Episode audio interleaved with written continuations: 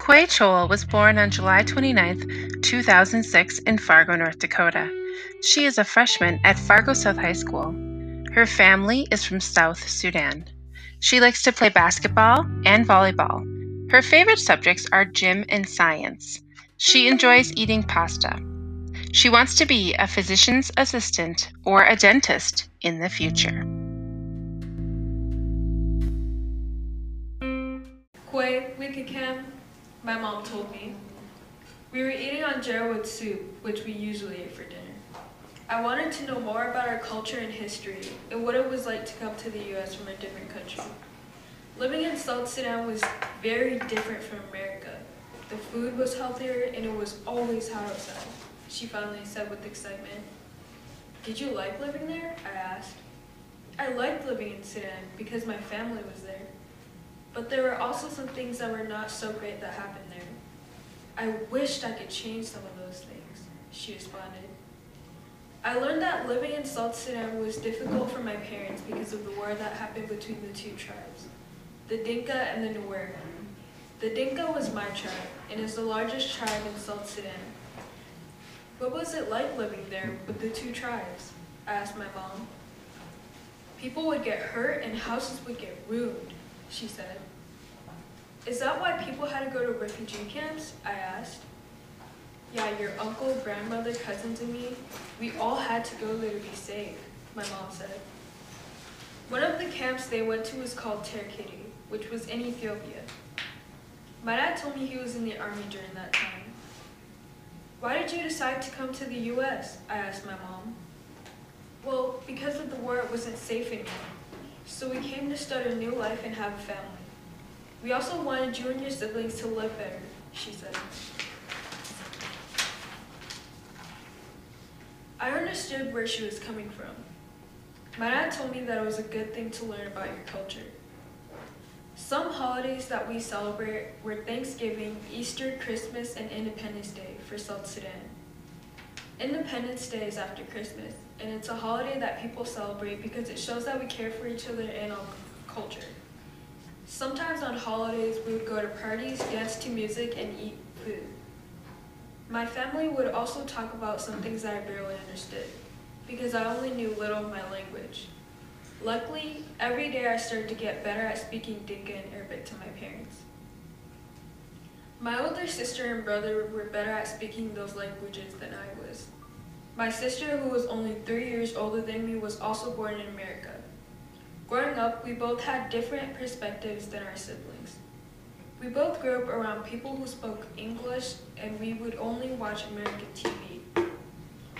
Sometimes my sister and I would have disagreements with the rest of our family.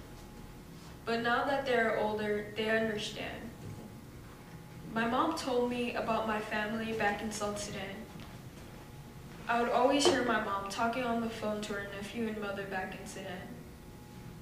My parents tried their best to also help them out financially. I like my culture, I said cheerfully. Well, I'm planning to go back in South Sudan in March, if you'd like to come, my mom said happily. One day I will go, but not now, I said smiling back. What kind of food do they eat? Is it similar to the food in America?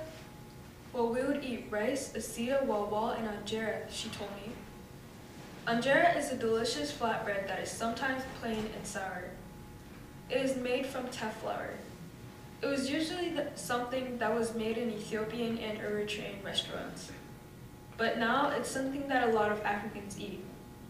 The soup is made with meat, carrots, peas, and more. Walwal is a food that is made with spinach or collard greens. Something we also like to eat with it is called a cook, which is made from flour.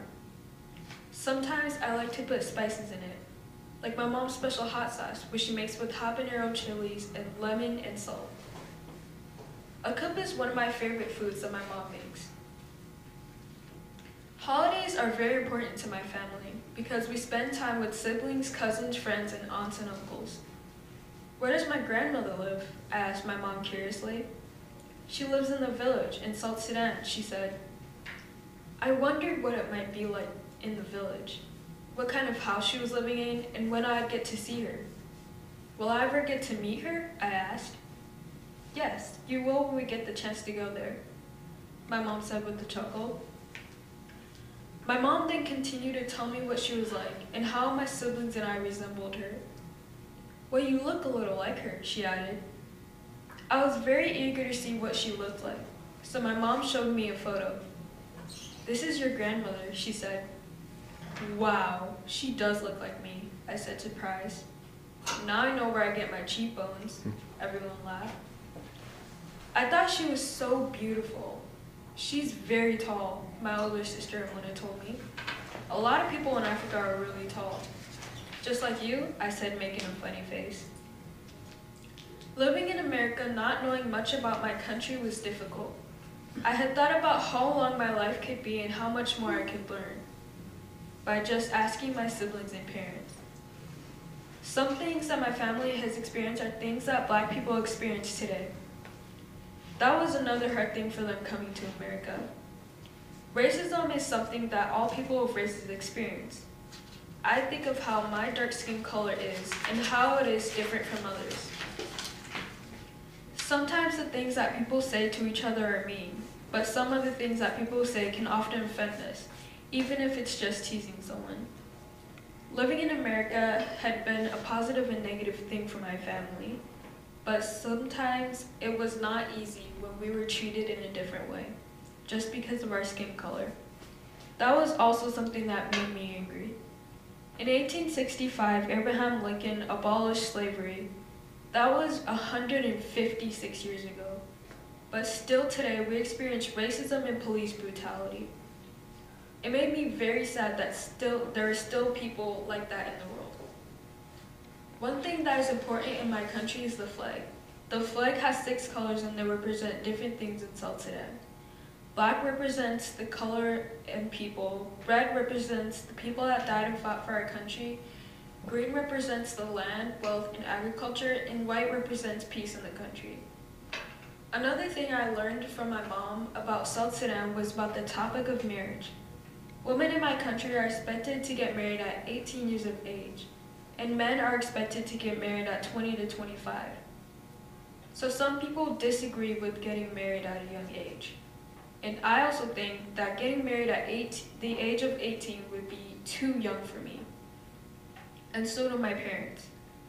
I was really curious to know if my parents got married at that age. Mama, what age did you and dad get married? Well, I was 19 and your dad was 20, she said. Another fact about my country is that there are many children that are starving with over 7 million living in hunger. I wish that I could change those things. Knowing people are dying in my country where my family came from made me sad. When I thought about some of my family living back in South Sudan, it pained me to see all those things happening on TV, and I was so far away. My parents would talk to the phone with my family members in South Sudan, and they would tell us of the bad conditions. There are so many things that I wished I could change for my family and friends in South Sudan. I thought about how far I had come and where I was. When I think about all of the things that I had, which my, many people in South Sudan didn't have, I felt very fortunate. I will never forget the one thing that I learned from my family. They taught me to always remember where I came from and to always embrace my skin color as well as my native country.